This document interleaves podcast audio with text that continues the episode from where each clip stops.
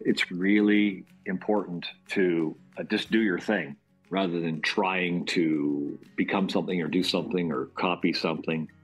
And that's what we've always done. And we've always been able to live with the consequences. And the funny thing is, when I think about why we've had as much success as we have, why we haven't had more success, one of the reasons that we've ended up where we ended up is that the bands that we really liked when we started weren't in the top 10 or the top 20 or even the top 40, or they're in the 40 to 200 range. and it's not that's where we felt comfortable or whatever, but that's just the kind of music that we gravitated towards at the time. We didn't strive to become number one or to compete, or we didn't do it because we wanted to have a big house and a fancy car or whatever it is. It was its own reward. And so I think if you start with that basic tenet and then work at it, then you will achieve a level of commercial success through your creations and your hard work and your ability to learn. I guess that's probably the secret sauce. I'm Peter McCully. That's Brad Merritt, a founding member of 54-40. The BC Band has been a musical force since the 1980s. They've been nominated for eight Juno Awards, and four of their albums have gone platinum. They're back on the road, and they've got new music to talk about and listen to on this edition of Today in BC. I'm glad we were able to connect today, Brad. Thanks for joining us on the podcast. Peter, it's my pleasure.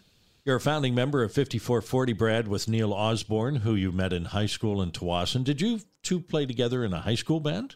No, not really. Neil came to our high school, South Delta, in grade 11. He was a weird looking kid immediately that's the kind of thing I'm attracted to weirdness.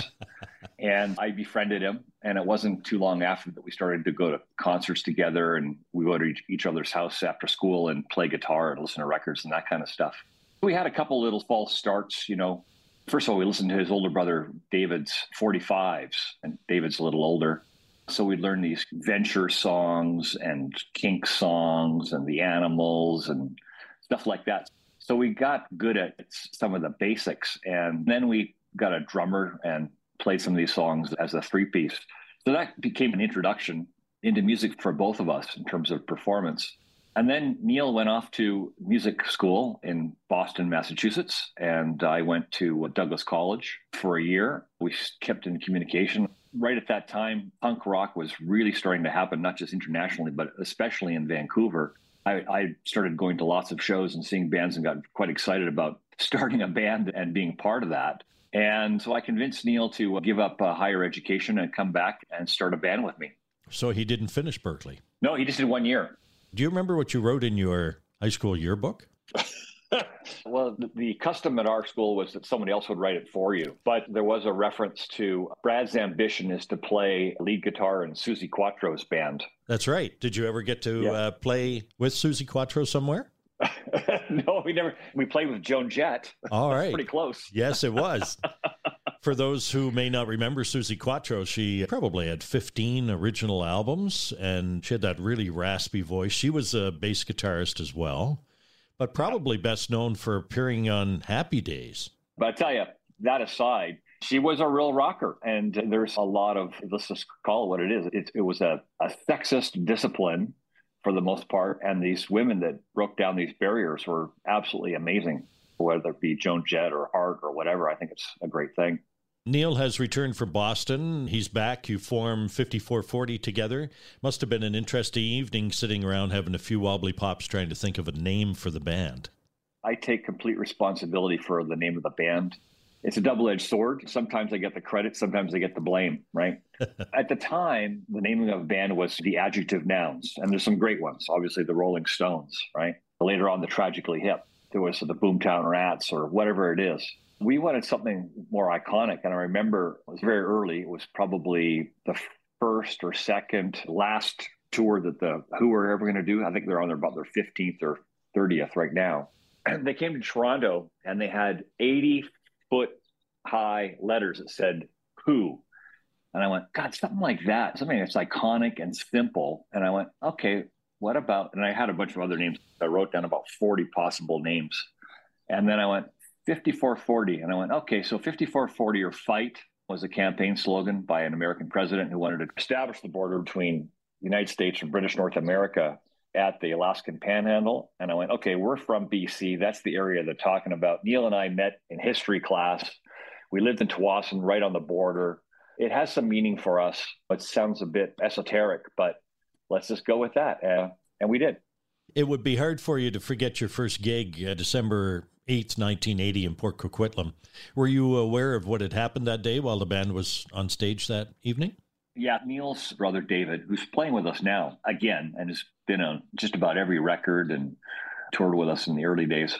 He was a trained professional musician and played in cover bands all over Canada and decided to move to the West Coast. So he had this band and they were doing a week stint at this little club in Port Coquitlam called the Palomino Club. Monday was a get up in front of the mic night where they would relinquish the stage and people could go up there and sing a few songs. And so we had rehearsed with our drummer and we were going to meet out there and play four songs. And I think we are going to play two originals and I sang half the songs and Neil sang half the songs. And I was going to do two cover songs. I just threw my bass guitar in the back of the truck and I'm driving out there and I hear on the radio that John Lennon's been shot. You know, it was just a gut punch as anybody that loved music and loved the Beatles, as I did. But we drove out there and we talked about it, and we didn't know whether he was still alive or not, and went on stage and played our four songs, such as it was, and then found out later that he had passed away. Yeah, it's something that that I don't think about very often, and I don't think there's any greater context than what happened. But he ended, we started. It was something. I tell you, Peter, he is one of the most influential musicians, and he was an icon, and he represented something that was bigger than himself and and a true artist. It was an incredible loss, obviously, but I don't mean to be trite here, but he will live forever, and not everybody does. So that is something. How would you describe the music that you were making in those early days? The band cut a wide swath with punk and new wave and reggae. Yeah, so that's right. And we were learning how to sing in tune, and I was learning how to play my instrument. You're right.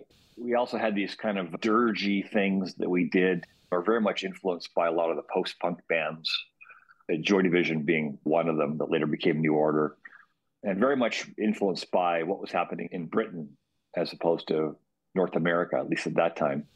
We were learning that's what it was. And I think that Neil and I had made a commitment to get better, right? To uh, embrace the challenge of learning how to sing, how to play together, how to write songs.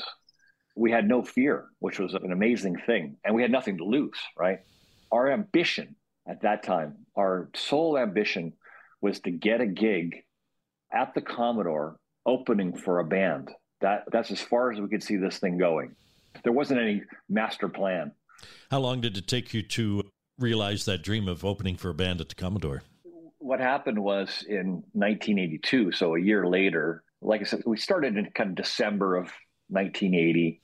We talked about the show that we did on December 8th, where John Lennon passed away. And then our first real official show we really called was when we headlined at the uh, Smiling Buddha Cabaret on December 31st, 1980. Things progressed quite quickly. We started to get some shows in the scene around Vancouver. We started to record. We put this compilation record together with some other bands that were in the scene. It was released in late 1981. By 1982, we were recording an EP and getting that released. We started to play lots in Seattle. And then we started to also go down to San Francisco and play shows down there.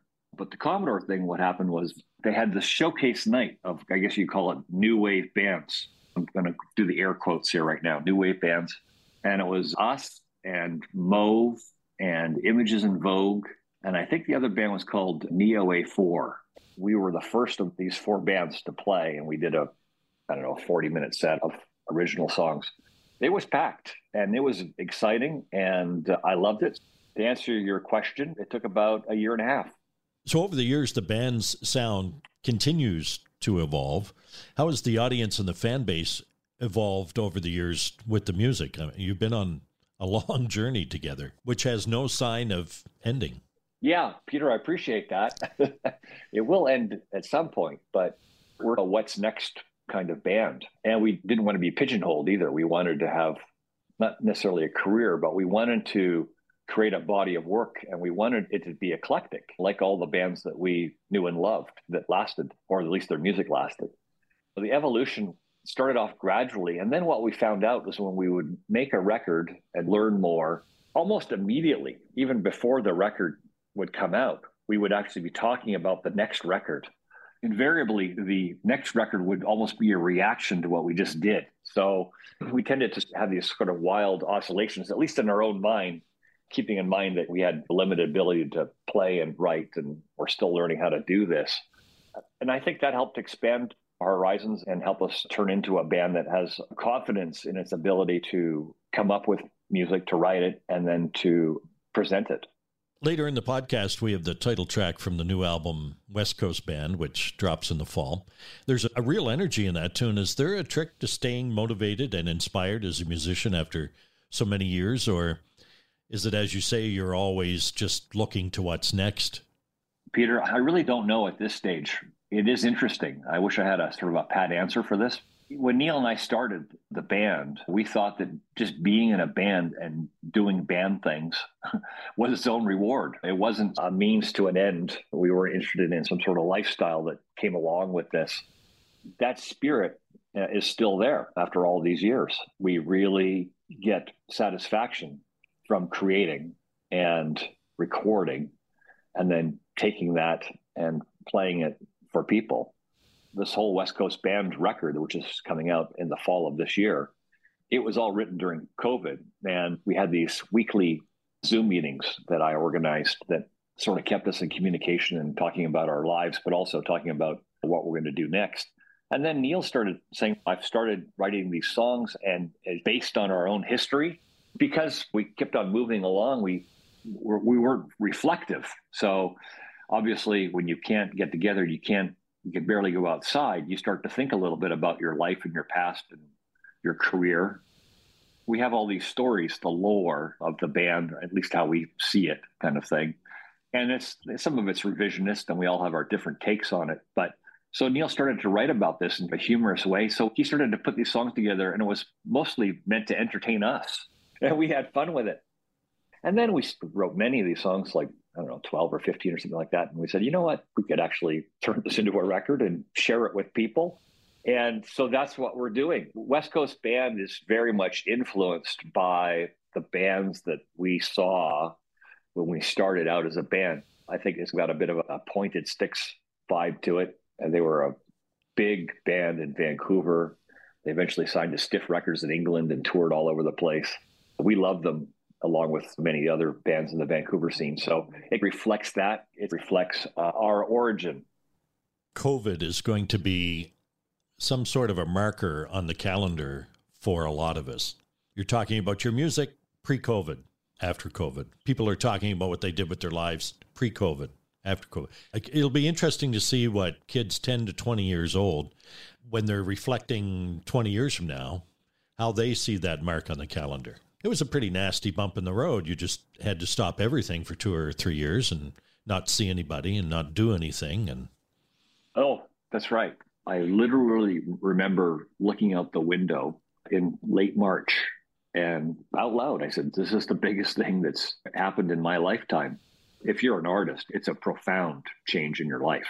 We lost the means to to make a living for starters and you depend on this community that you've established, whether it be with people like you or fans or the your crew, your bandmates.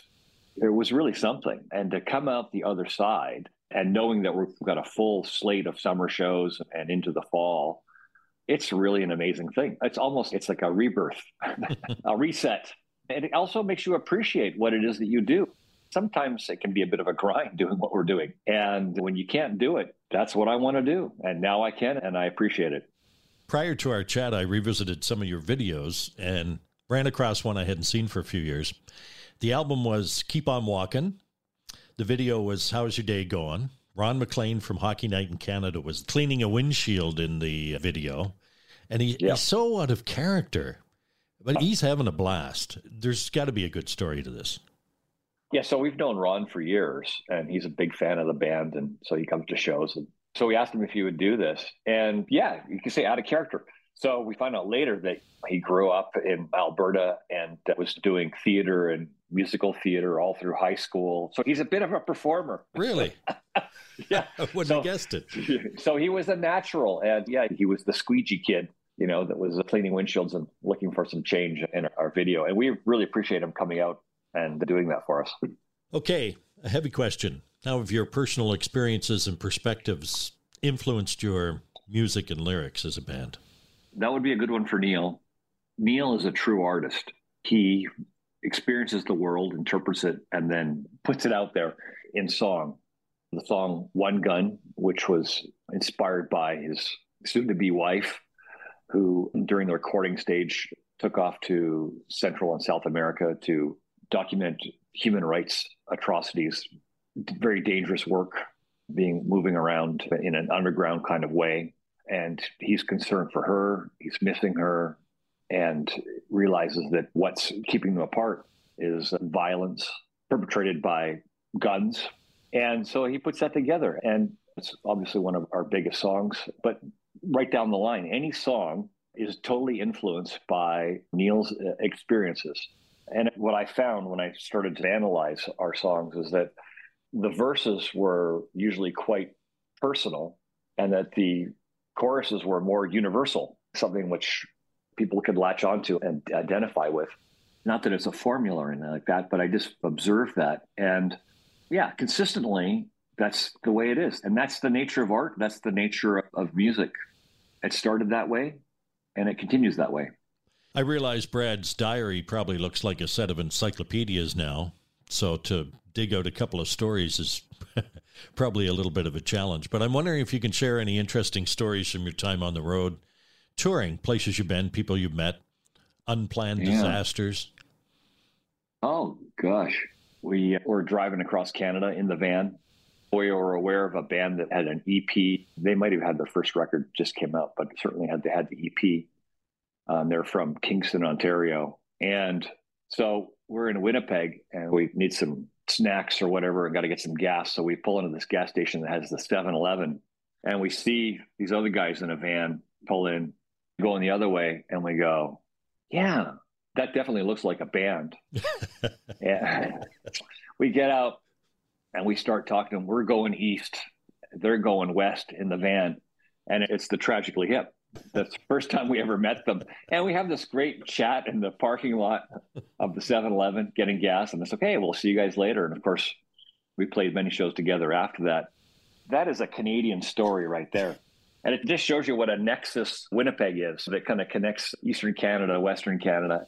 In November of 2005, we opened up for the Rolling Stones in Calgary at, the Saddledome. Obviously, this is an iconic group. It's a group that I grew up with and loved and still love. And we get into, I guess we'd played some shows through Alberta and British Columbia. We're in a tour bus, and we did a show at a place called Wild Bill's in Banff. We heard that Ron Wood was going to come down and see us play, and he did with all of his bodyguards and stood by the uh, the soundboard. We did our set, and then met him afterwards and went out with him afterwards and had some drinks. And uh, so he said, when you we get to Calgary, let's get together. I just got to say that I don't really get nervous. I get excited for shows. But that morning of that show, I ordered my breakfast and I think I just barely touched it. I was actually nervous to, to be playing with the Rolling Stones and meet them. But they made it easy, I got to say. Ronnie was hanging around and he introduced us to Charlie, and that was great. And he was recovering from throat cancer at the time. And then he brought us into Keith Richards' dressing room and introduced us to Keith. And uh, Keith was engaging and funny and great. It was a wonderful experience. He had all these clothes on a rack behind him and he was like i can't figure out what to wear. Not that we're going to help him. And he had a full-size billiard table in his dressing room. It was quite impressive. Darkly lit with this kind of chicago blues coming out of the stereo. And then we go out and play the show which was fine. It was great. And then after the show, we get ushered into this room, like a hockey dressing room kind of area with a black scrim. And then bounding in comes Mick Jagger, shakes everybody's hand, says hi, and starts talking with us. And then the rest of the Rolling Stones come in, and we get a photograph. And it was absolutely fantastic. I was on top of the world. I still have the photograph. I think about the show from time to time and meeting them, and was really grateful for that opportunity. When Today in BC continues, Brad Merritt of 54-40 talks about what's ahead for the band, and we hear the title cut from the upcoming album West Coast Band. Why spend hours searching dealerships, comparing makes and models? Find the best of BC's inventory in one place, todaysdrive.com. You'll have access to inventory across BC, where you can easily find a vehicle that fits your needs and gets you where you need to go in comfort. Get in the driver's seat. Don't miss out on the many options we have available for you. Powered by Black Press Media, todaysdrive.com connects you with exclusive new and used car deals.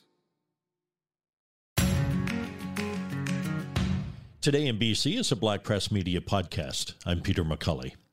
Brad, in addition to the music, 54-40's been active in social and political causes, supporting organizations like Amnesty International and the Canadian Cancer Society. Yes, and the Every Woman's Health Clinic in Vancouver. Yeah, it's what we do.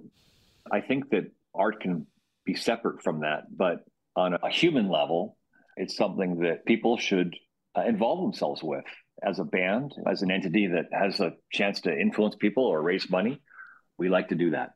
You've also been vocal advocates for copyright reform in Canada.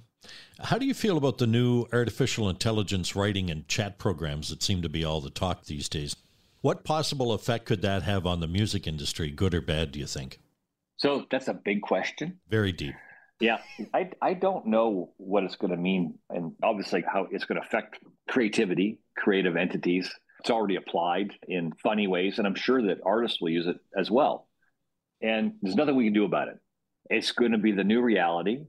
So I think acceptance is going to be important, and then how it's actually utilized. I think people yearn for authenticity. And if something is generated by Chat GPT, eventually music's going to be composed by it as well. And some of it's going to be catchy and some of it's going to be commercialized. I have a feeling that humanity will be able to sort this out, right? And if they can't sort it out right away, I think it's very possible we can be deceived. My point is that there has to be an essence of the artist in whatever's created, whether AI is used or isn't used. It won't stand the test of time, and people will go back to you know their Joni Mitchell records and their Neil Young records rather than stuff that's been created by AI five years from now. So it won't affect us at all I could see us at some point experimenting with it, but I think that's what I want to say, Peter. I don't know. You talked about standing the test of time, and not many bands have been able to accomplish what 54-40 has, and that is balancing creative freedom with commercial success. Do you have a secret sauce, do you think? I think you have to use a, I guess it's probably a poker expression, let the chips fall where they may. So it's really important to uh, just do your thing rather than trying to become something or do something or copy something. And that's what we've always done. And we've always been able to live with the consequences. And the funny thing is, when I think about why we've had as much success as we have, why we haven't had more success, one of the reasons that we've ended up where we ended up is that the bands that we really liked when we started weren't in the top 10 or the top 20 or even the top 40, or they're in the 40 to 200 range. and it's not that's where we felt comfortable or whatever, but that's just the kind of music that we gravitated towards at the time. It gets back to my earlier point is that we didn't strive to become number one or to compete, or we didn't do it because we wanted to have a big house and a fancy car or whatever it is. It was its own reward. And so I think if you start with that basic tenet and then work at it, then you will achieve a level of commercial success through your creations and your hard work and your ability to learn. I guess that's probably the secret sauce. So you mentioned you're back out on the road. You've already played some gigs. You're booked up for the remainder of the year. You're playing BC, you're playing Ontario. Tell us about the upcoming projects and or collaborations that you've got going. Oh, we're also playing in Newfoundland. We've played every single province and territory in the country, and that's a really neat thing. Yeah, we have a busy year planned. We just released Smiling Buddha Cabaret. This is a vinyl re-release. It was never released vinyl in North America before, only in the UK. We have a live album we recorded at the legendary El Mocambo in Toronto, and that's coming out this year. We have a full slate of shows through the summer, uh, right through to the Commodore Ballroom on the Thanksgiving weekend, our annual Thanksgiving weekend show. Around that time, we will be dropping a single for our latest full length studio record, which is entitled West Coast Band. This is a West Coast band. A Vancouver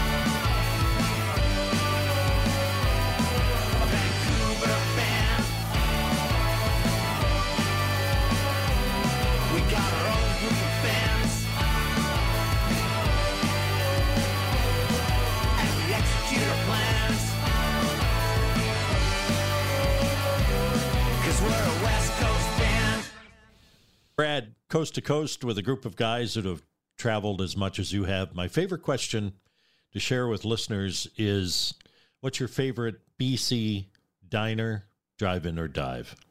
First of all, BC diner, drive-in, or dive. There are a lot of them.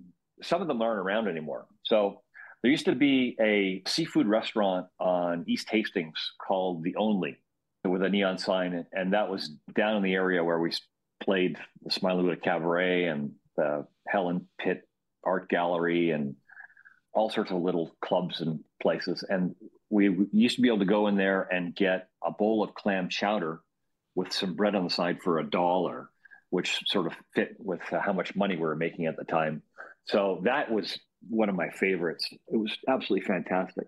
The other one is it's a bit Vancouver centric for me, but was a little breakfast joint called the Elbow Room, which moved around a few times. Really liked that place. Had a lot of the next morning kind of thing, band meetings and those kinds of things. So I would have to put those two as one, two. But I'm telling you, BC is full of all three of those things. You will see us in most of them over the next few years. I'd like to thank Brad Merritt of 54-40 for being with us on this edition of Today in BC. If you have suggestions or comments, send us a voice message to podcast at blackpress.ca. You may be part of our podcast mailbag segment. You'll find Today in BC podcasts on iTunes, Spotify, Amazon, iHeart, and Google Podcasts.